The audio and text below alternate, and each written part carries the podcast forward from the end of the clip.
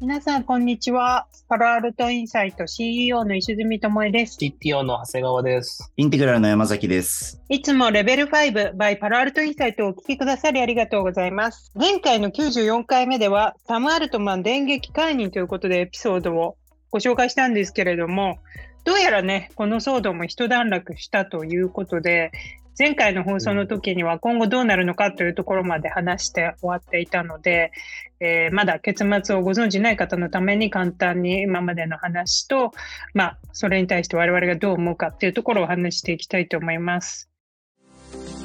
この放送は国際資格の専門校アビタスのスポンサーでお送りいたします。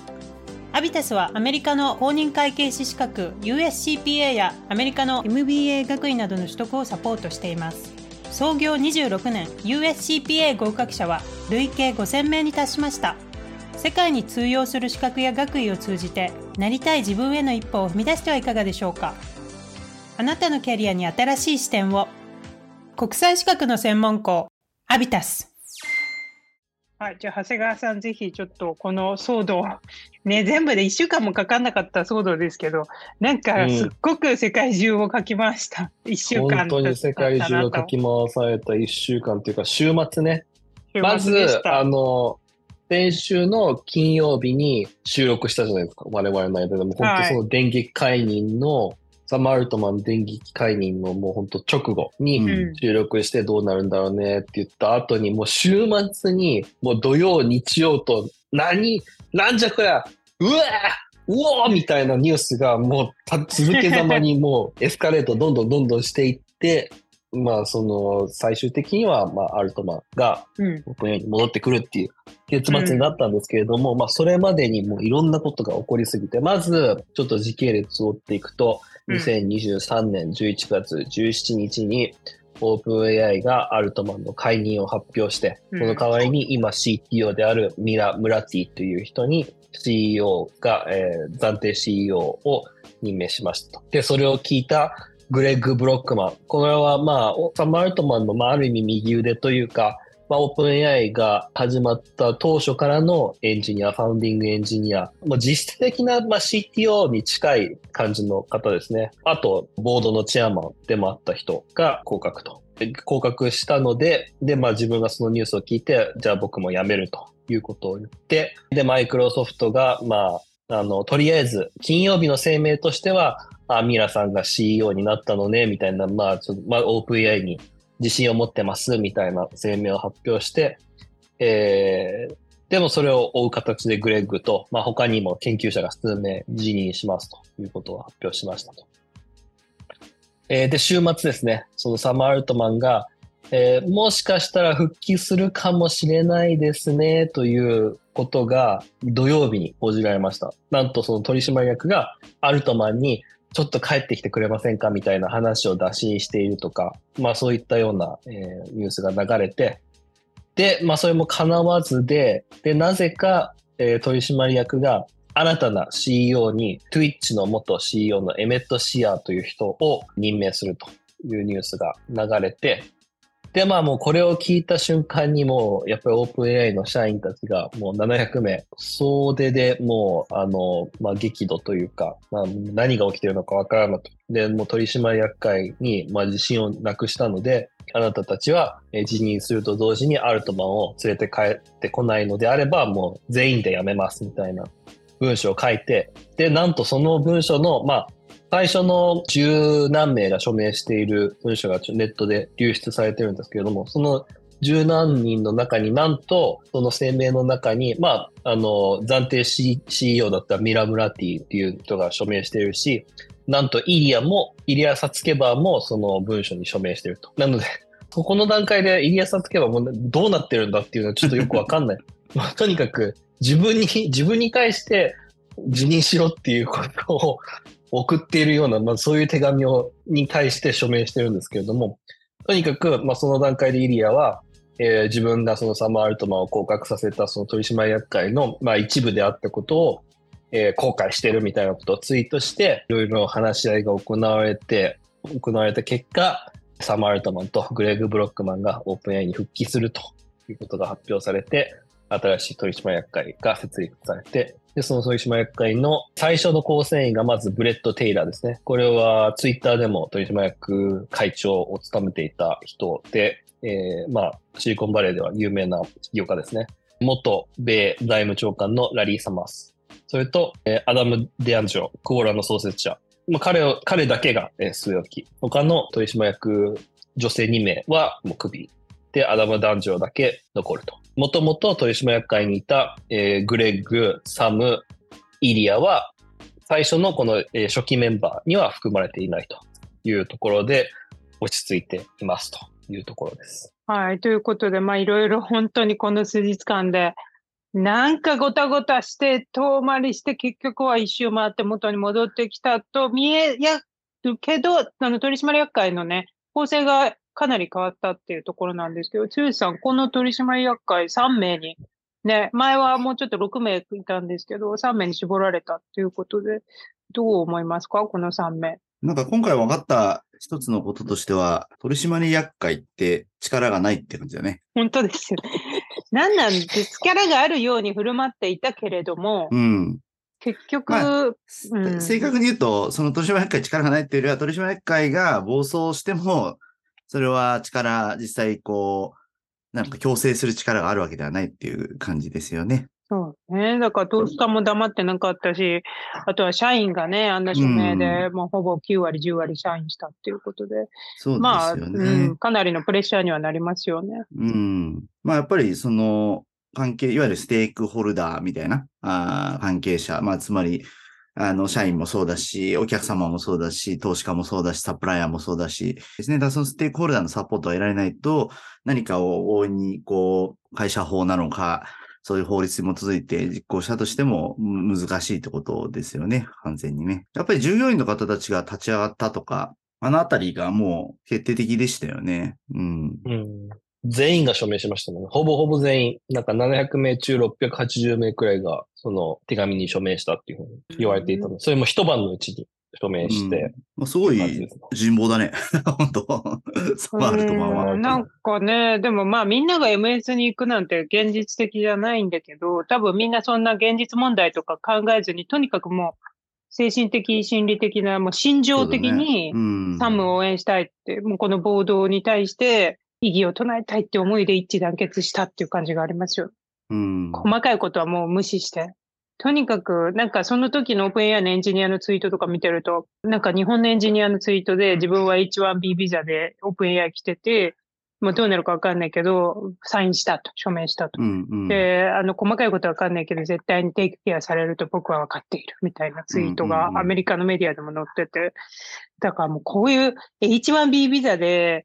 で、ご家族もアメリカにリロケートする最中で、うんうんうんうん、だからそう細かいこととか考えると思ったら、細かいこと考えたら不安になるかもしれない立場の方も、もう署名するっていうね。やっぱそれぐらいもう社内で一致団結で同じ方向向いてたんだな、この数日間っていうのはわかりますよね。うん。あとはやっぱりね、なんていうか、こう、本当ビジネスによるんだと思うんですよね。だからオープンエアのビジネスってやっぱり、あの、オープンエアが提供してるプロダクツっていうのが、あの、すごいっていうのもあるんだけれども、それを作り出している、このリーダーと、あとその社員の人たちっていうのが、やっぱり本当の価値っていうことが、やっぱり改めて分かりましたよね。そこの、まあ、ある種、一向には、そんなに逆らわないっていうところがありますよね。まあ、で、その人たちも別にアンリーズナブルなわけでもないわけだから。だから今回、もし、その、ね、最初の方にも出てた話だけど、こうサム・アルトマンが何か不正を犯したとかね、そういうふうなことではないんですみたいな話が出てたかなと思うんですけど、もしそうだ、それ以外、そういうことだったら、まあ、ね、サム・アルトマンが や, やめても、こう、まあ、これしょうがないねとか、社員の人たちとか、他の人たちも思うかもしれないけど、そういうことでない限りは、ね、なかなかもう、こうやってる人たちに実際価値があるから、投資家でもなく、ボードでもなく、やっぱりリーダーとその実際やってる人たちに価値があるってことが、まあ、オープン エーアイ の場合は如実にで分かったって感じですよね。本当そうですね。やっぱりそのエンジニアもそうだし、研究者もそうなので、やっぱその彼らにものすごいバリューがあるのは確かだけれども、まあ、ここでちょっとよく分からなかったのが ジーピーティーフォー っていうのは一体誰のものなんだっていうのが、未だにちょっとよく分からないんですよね。マイクロソフトが所有できるのか。まあ、仮にね、仮に、例えばオープン エーアイ ななひゃくにん全部、えー、やめて、マイクロソフトに入社しましたと。で、その時に ジーピーティーフォー をマイクロソフト社内でもうコピーして、で、そのまま使えるのか、それとも、いや、そのモデル、ニューラルネットワークっていうのはあくまでもオープン エーアイ に帰属するのかっていうのが、まあ、最後までちょっと不明確な感じではあったので、なかなかこのモデルの、えー、所有権とかニューラルネットワークのその価値がどこに存在しているのかっていうのは、今回最後までは試されなかったっていうところかな。なんかやっぱりこのノンプロフィットとフォープロフィットが共存、一つの会社の中でそもそも共存できるのかっていうことをすごく考えさせられる一件だったなって、まだ私ここに関しては、はい、答えが出てないなって思うんですよね。で、このストラクチャー自体がすごく今、あの、複雑で、うんうん、オープン エーアイ ってトップはノンプロフィット、やっぱ非営利団体なんですよね。で、その非営利団体がホールディングカンパニーを持っています。で、そのホールディングカンパニーの下に営利団体がありますと。まあ実はその間に エルエルシー があるんですけど、そのホールディングと エルエルシー の下に営利団体があって、その営利団体にマイクロソフトは投資してるんですね。うんうん、でも、このホールディングに社員の人たちとかは、あのインベスターのピースを、インベスターとか社員は、このホールディングに対して株を持っていると。ストックオプションとか。ということで、すごく難しいストラクチャーになっていて、でも、ピラミッドで考えると、やっぱり一番頂点はこのノンプロフィットなんですよね。うん、だから、ノンプロフィットがホールディングを持ってて、で、ホールディングの下にフォープロフィットがあるというストラクチャーなんで、すごく難しいんですよね。で、やっぱこの今回もスコット・ギャロウェイとかもブログで、このミッションとね、プロフィットっていうのが共存できない、または共存することが一つの会社ですごく難しいっていうことが今回の件で分かったって言って、で、プロフィットだけを追求するっていうのがキャピタリズムとしてはすごく分かりやすいけれども、うん、でじゃあミッション、社会において イーエスジー とか エスディージー 含め、社会にとって良いものっていうのをちゃんと会社が作ってるのかっていうところはもうやっぱりレギュレーション、ガバメントの役割なんだみたいなことをスコット・ガレウェイは言っていて、会社にそのふたつを求めるとやっぱり相反することになってしまいかねないから、やっぱりそこはガバメントのとあのやるべきことなんじゃないかみたいな議論もあってですね。うんうん、まあ、なんか本当にすごくね、ここは難しい、答えがまだないし、ある意味オープン エーアイ みたいなストラクチャーの会社って今までなかったと思うんですよ。少なくともテック業界でこのノンプロフィットを持ちながら、うん、はい、その下にフォープロフィットがあるみたいなストラクチャーって、すごくやっぱり革新的というか実験的ですよね。だから、ここは本当これからね、どうなるのかは。まあ、本当そうですよね。あの、なんか一つ、いろんなこう複雑なストラクチャーを組んだところで、ね、やっぱりガバナンスっていう意味だと、結構聞かせるのは難しいというか、まあ、な, なんていうのかな、今回はまあね、あの、ボード側がちょっと暴走したようなケースだったけど、結局そのサムであったりとか、そのやってる人たちが団結している限りにおいては、そこに対してこう、どうガバナンスを効かすのかってすごい難しいってことが分かったって感じですよね。彼らが、ある種彼らが嫌だって言ったら元に戻ったみたいな感じなので。なので、そこの課題は残りますよね。だから、チームだったりリーダーだったり人たちが間違えてしまった場合にどうするのかっていうので対処方法が既存のやり方と資本主義的なやり方とできないってことが分かっちゃったってことですよね、今回ね。もちろん資本主義的な意味でマイクロソフトがね、ガバナンス効かしたっていう側面ももちろんあるんだけれども、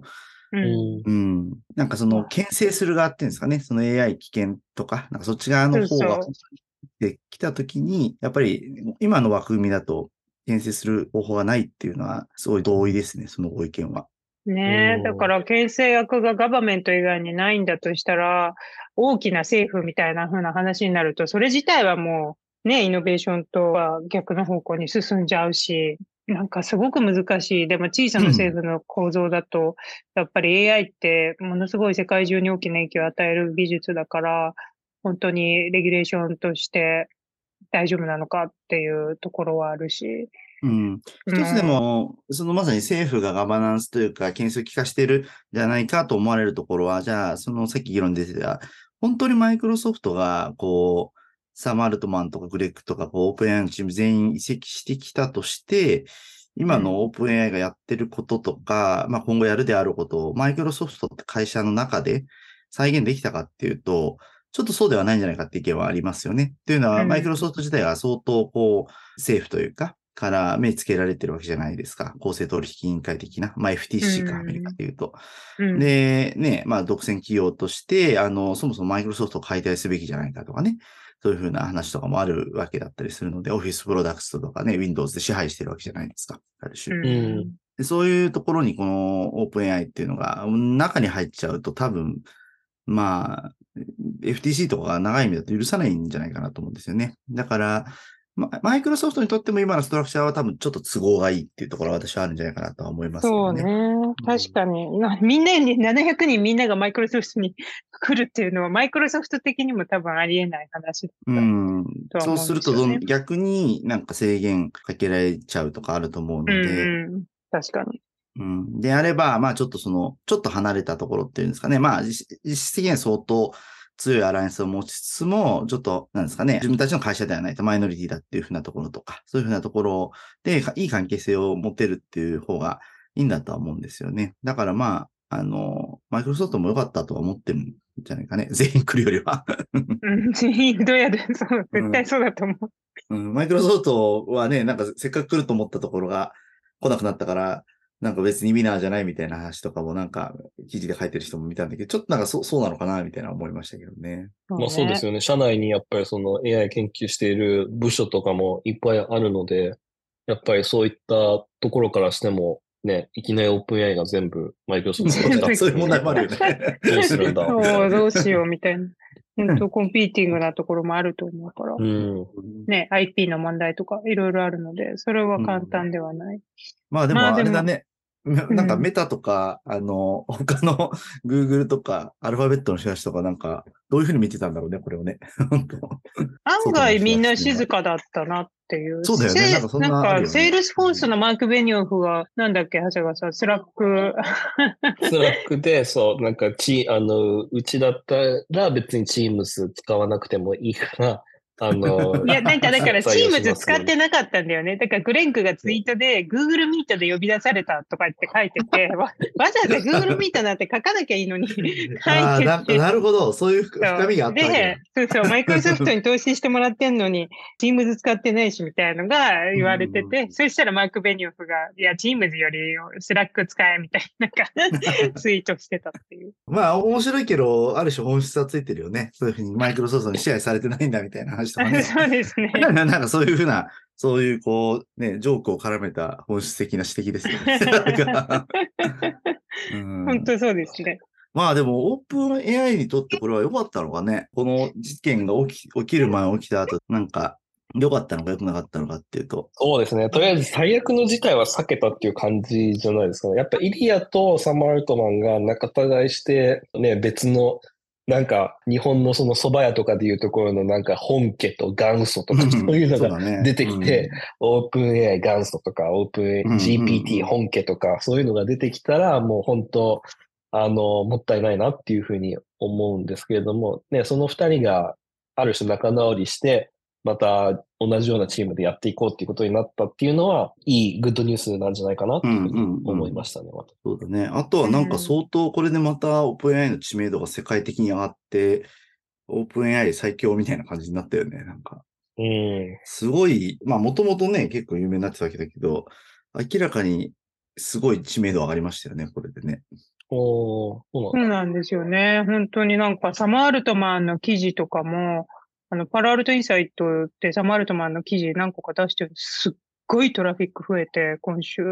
うん、本当にめっちゃ増えて。多分、その、アメリカで、あの、ね、サム・アルトマンが知られたり、オープンエーアイが知られてる度合いよりも、他の世界の国で知られてる度合いの方が、まあ、当然ながら、ね、あの、レスだから、うん、そういう意味だと、他の国において、あの、すごい、こう、知名度が上がったよね。あの、もともと結構上がってたっていうのはありますけれども。そう。でもなんか、ゼウスさんの質問に答えると、私はこういうことがあってよかったのかなって、まあ結果論に本当すぎないけど、思ってます。さっきのそのノンプロフィットの体制自体がどこまで長期的にサステナブルなのかっていうのを考えるきっかけになったと思うし、あとやっぱりその、まあ牽制というか、あの、サム・アルトマンが、あの、まあ、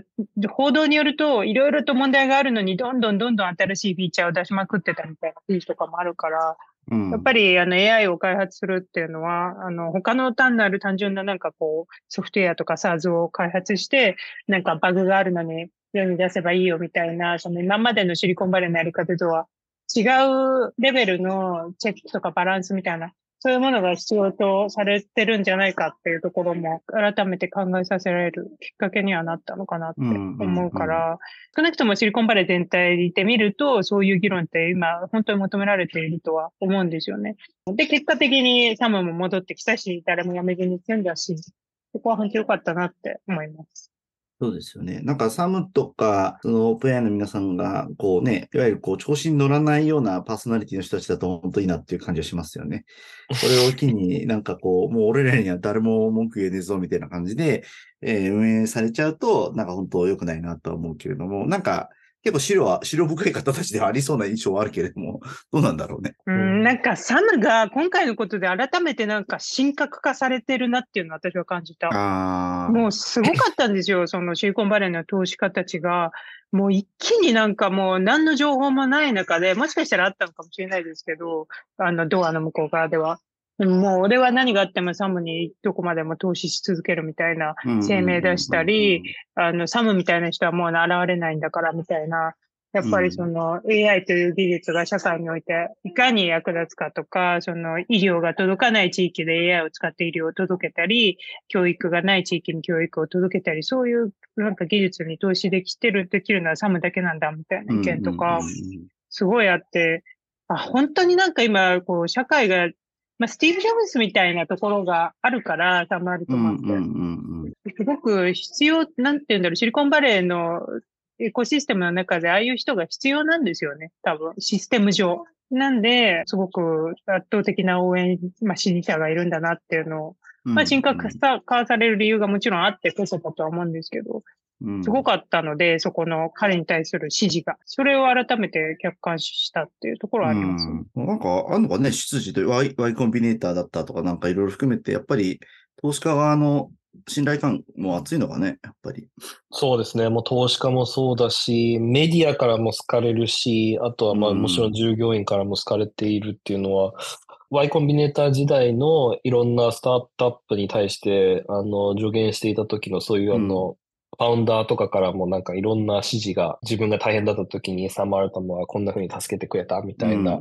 ツイートが週末にいっぱい出ていたので、うんうん、なるほどね。なんかここに来てそこら辺のこれまでに貯めていたソーシャルキャピタルですよねが、うん、あの効いて聞いたんじゃないかなっていうふうに思います。まあもちろんだからサムも別にそんなことを金曜日の夜に、いやここで待てよ、もうとにかくこういうふうにしたらまた返り咲けるんじゃないかっていうこう策略があっていろんな行動を起こしたとは思えないので、なんかこう自分がやりたいようにやっていったらなんか結果的に戻ってきてしまったみたいな、そういう感じだったんじゃないかなっていうふうに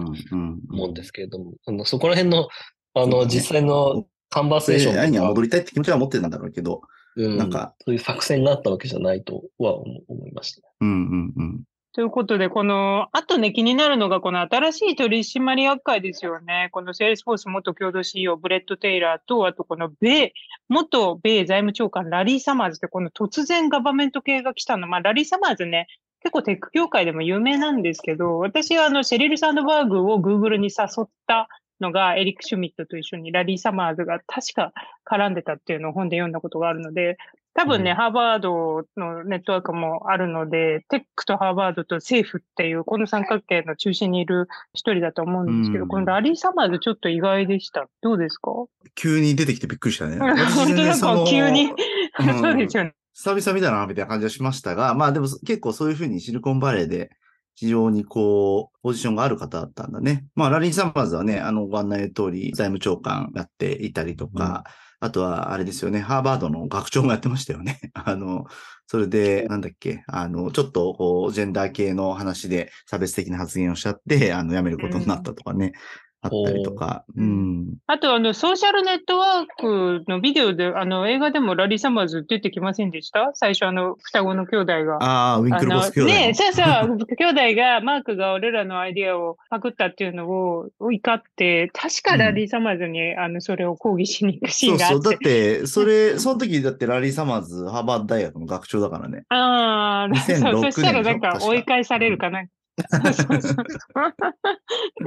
そう、そうだよね、そういうシーンがあった気がする。まあ、でラリー・サマーズ入れたんですかね。どうなんだろう。まあなんか、でもそういうパブリックな視点を入れるっていうのはいい気はするよね。うん。あとはまあ、すごい、すごい賢い方で、まあなんだろう。あの、納得させる力もあるよね。なんというか、こう。ああ、確かに。ちょっと街は大人、うんまあ、ネームバリュー、ね、知られてるネームっていうことで。知られてる。うん、そうそうそうそうそう。うん。そこら辺のネームバリューはあります、ね。あと、テックテックしすぎてない、やっぱこのワシントン ディーシー とか、ハーバードとか、ちょっとテック以外の視点を入れて、はい。でも、街は、ね、うん、大人の声。うんというのを期待できる。うん、オープン エーアイ の活動っていうのはね、どうしても公的な側面を帯びてしまうので、そういう意味だと、なんていうんですかね、ワシントン ディーシー とのつながりみたいなところとか、まあ、そっち側を納得させられるみたいな、そういうふうな側面もあるんだろうね。確かに。このあと、このさんにんめ。そうそうそう。はい、他の方はどんな感じなんですか？アダム・ディアンジェロ・クオーラの創設者ですね。この人は、唯一、旧取締役で、残れたと。そう、この人が残ったの意外じゃないですか？非常に意外ですね。なんかツイッターでも、これは今回のこの取締役の決定っていうのは裏にアダム・ディアンジェロがいたんじゃないかっていうツイートも、なんかまあ、いろんな陰謀論が週末に出てて、もう本当に何が真実かっていうのはもう全然わかんないんですけれども、事実だけ言うとアダム・ディアンジェロっていうのは、まあ、クオーラの創設者で、やっぱりクオーラはあの ジーピーティー の誕生によって少し打撃を受けているし、あと今回発表したエージェントっていうアシスタントっていうその新しいオープン エーアイ の、えー、プロダクトもつい先週だったかな。クオーラが発表したプロダクトと競合するプロダクトなので、アダム・ディアンジェロが怒ってサム・アルトマンを解任したんじゃないかっていう、そんな噂が あ, ある中で、まあ彼だけが残っているので、まあどうなんでしょうね。とりあえず今週だったかな？そうですね。まあサム・アルトマン戻ってから、あの、アダム・ディアンジェロとさっき、なんか、すごいフレンドリーなミーティングをしたみたいなツイートをしていたので、その二人も仲良しになっているのかなというような気がしますけれども。さんにんっていうのがまたあれですよね。さんにんだけなんですか？この後また増やすのかね？どうするんだろうね。それは、後々増やすのは簡単なんですかね。このさんにんさえ OK すればいいっていうことか。どういうふうな指名の仕組みになってるか、ノンプロフィットだったからわかんないけど、なんかできるんじゃないのかな。このさんにんだけでやっていくって感じはないような気もするしね。そうですね。さんにんはちょっと少ないよね。まあでもこのね、いっしゅうかんでラリー・サマーズとかも突然オファー来て、それでもうね、ふたつ返事で OK って言ったのかなと思うと、すごい決断力だなって思ったら。まあでもラリー・サマーズだったら、それは受けんじゃないの？だって、ね、財務長官、ハーバード大学学長、とかやってね、そういう人だったら、まあ、俺にふさわしいと思ったんじゃないの？なるほどね。うん、まあ、ね、まあ、名誉的なポジションかもしれないですね。うん、しかし、うん、最後にごめんなさい。あの、で、誰が首謀者だったのって分かってるんでしたっけ？やっぱり分からない。謎なんですよね。一体何が起きたのか。な、ね、もうなぜ電撃介入したのか、うん。そもそもそうそう、そこだよね。そこの理由がさ、あの、ブログに書かれないままあんなことして、やっぱりすごく暴動に対して、この不信感っていうのを一般層は抱いたから、うんうん、やっぱそこはもうね、事後的でも説明してほしいなっていう気はするけど、まあ、このまま水に流して前に進む可能性もありますよね。うん、そこはね。まあでもその首にされた二人が黙ってないんじゃないですか。どうなんだろう。二人が何か言わないと、やっぱりあの二人が首謀者。あの二人のせいにされちゃうもんね。うんみたいに思われるし、やっぱりその本人たちもね、キャリアとかがあると思うので、うん、このまんま何も言わずに。まあなんかどうなんだろうね。そこら辺もなんかちゃんと後始末はされてる可能性も高い気がしますけどね。ああ、なんかその。エヌディーエー。うん、もう絶対喋んねえとか、それで代わりにお金もらってるとか。絶対喋んないでね。うん、なんか裏でね。そこら辺の。非営利団体なのに、みたいなのあるかもしれないけど。うんそこはわかんないですね。でももうちょっとしたらいろいろ出てくるかもしれないし。まあもちろんなんかあんまり喋っちゃうと、もともとボードとしてのコンフィデンシャルの義務があるからね、コンフィデンシャリティがあるから訴えられるとかあるのかもしれないけれどもね。なんかすごい時間が経ってからあの時こうだったとか出てくる可能性もありますよね。そういう義務が消えたからみたいなね。はい、ということで、まあ人騒がせというか、いろいろあったいっしゅうかんだったけど、まあ一件落着でこうプロダクトがね、影響を受けなかったので、それが本当良かったなって思います。うん、まあ、このままもう成長していって、産業自体がね、盛り上がり続けるといいなとは思います。今週のおすすめコンテンツ。はい。今週のおすすめコンテンツは、長谷川さん、よろしくお願いします。今週のおすすめコンテンツは、先ほど石積さんからも上がってきたんですけれども、えー、私の一押し、シリコンバレーの内情とか、まあそういう内紛とか、スタートアップとかファウンダーとか、あと投資家とかのそのやりとりを知るのに一番の名作、ザ・ソーシャルネットワーク。デイビッド・フィンチャーの名作ですね。名作だね。前にね、はい、このレベルごでもおすすめコンテンツであげた記憶があるけど、やっぱり何回でおすすめしてもおすすめし足りない名作ですね。あれはもう本当、なんかもう、はい、イントロからものすごいなんか引き込まれるなっていうふうに思っていて、あの音楽と、うんうんうんうん、あのジェシー・アイゼンバーグと彼女の二人のやりとり。あれ、実はちゃんと最近そういうの裏話をどっかで見かけて、脚本を書いたアーロン・ソルキンっていう人がものすごい長い脚本を書くらしいんですね。で、誰かがデイビッド・フィンチャーにこの脚本長すぎるから絶対に映画にできないと思うよっていうふうにデイビッド・フィンチャーに言った人がいるらしくて。で、デイビッド・フィンチャーはわざわざアーロン・ソルキンに連絡を取って、例えばこの導入編のところをお前が一人で読んだら何分で読むんだって聞かれて、なんかね、ろっぷんよんじゅうなんびょうだっていうふうに答えられたらしいんですね。で、それを聞いてデイビッド・フィンチャーはその二人の役者に、アイゼンバーグともう一人の彼女も有名な役者なんですけど、ちょっと名前忘れちゃったんですけど、その二人にろっぷんよんじゅうびょう以内でこの最初のシーンを終わらせろっていうふうに命じて、何、何十回もテイクしたらしいんですね。で、その、そのスピード感でやったら、本当にやっぱりものすごいテンポが良くて、いいイントロになったっていうことで、あの、もうイントロもだってめちゃくちゃ早口だもんね。めちゃくちゃ早口。ジェシー。すごいんだよね。なんかナード感が出てていいよね、あれね。ナード感が出てて、本当にあのテンポが良くていいなって思います、ね。まあでも本当、今回のオープンエーアイの出来事はね、現代版ソーシャルネットワークみたいな感じだよね、本当ね。だって内紛が起きたりとかね、本当そうそうそうこう投資家が出てきたりとか。まあ、だからぜひ今回のこの件をデイビッド・フィンチャーとアーロン・ソルキンに映画に行ってほしいですね。ザ・ニューラルネットワークとかっていう名前ですね。うん、なんかでもさ、終わりがね、また元さやみたいな感じだからね、うん。映画としてどう面白く作れるかっていうところはあるね。うん、そうですね、うん。やっぱあの、ソーシャルネットワークはやっぱエドワルドが切ないんですよね。やっぱり。そうですね。そうですね。うん。せ、かわ、うん。まああんまネタバレだからあれですけど。やっぱその悲しさっていうところも映画の良さの一つだから、切なさ、うん、やるせなさみたいなところ、うんうんうんまあ、がやっぱりすごく大事なポイントだったから、そこがね、やっぱあの映画はいいですね。はい、ということで、ぜひ興味がある方、まだ見てない方は見てみてください。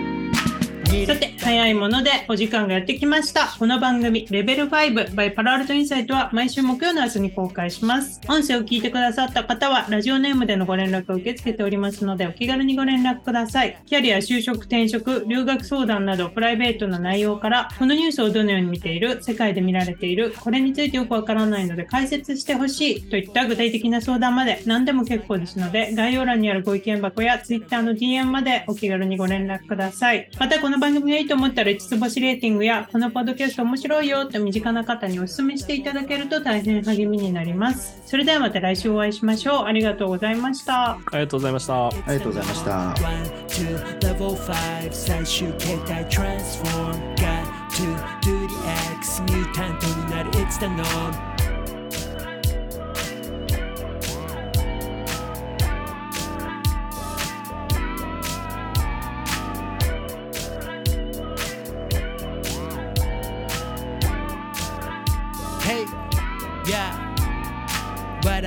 書いてて終わる、そんだけじゃ得られん本当の W から Do what you need to do どっかで上げてく my value この先行ったら絶対ある壁、それ越えてく天気は晴れ。どうもみたいに開いた口、みんな驚きこれ前書いた口。今出たアイディアすぐ検証、実現フェーズへすぐモーション。今日はメンタル持ってりゃいらない事例に前例は全部が無用。 ワンツー level ファイブ 最終形態 transform got to do the X ニュータントになる it's the norm。 ワンツー level ファイブ 最終形態 transform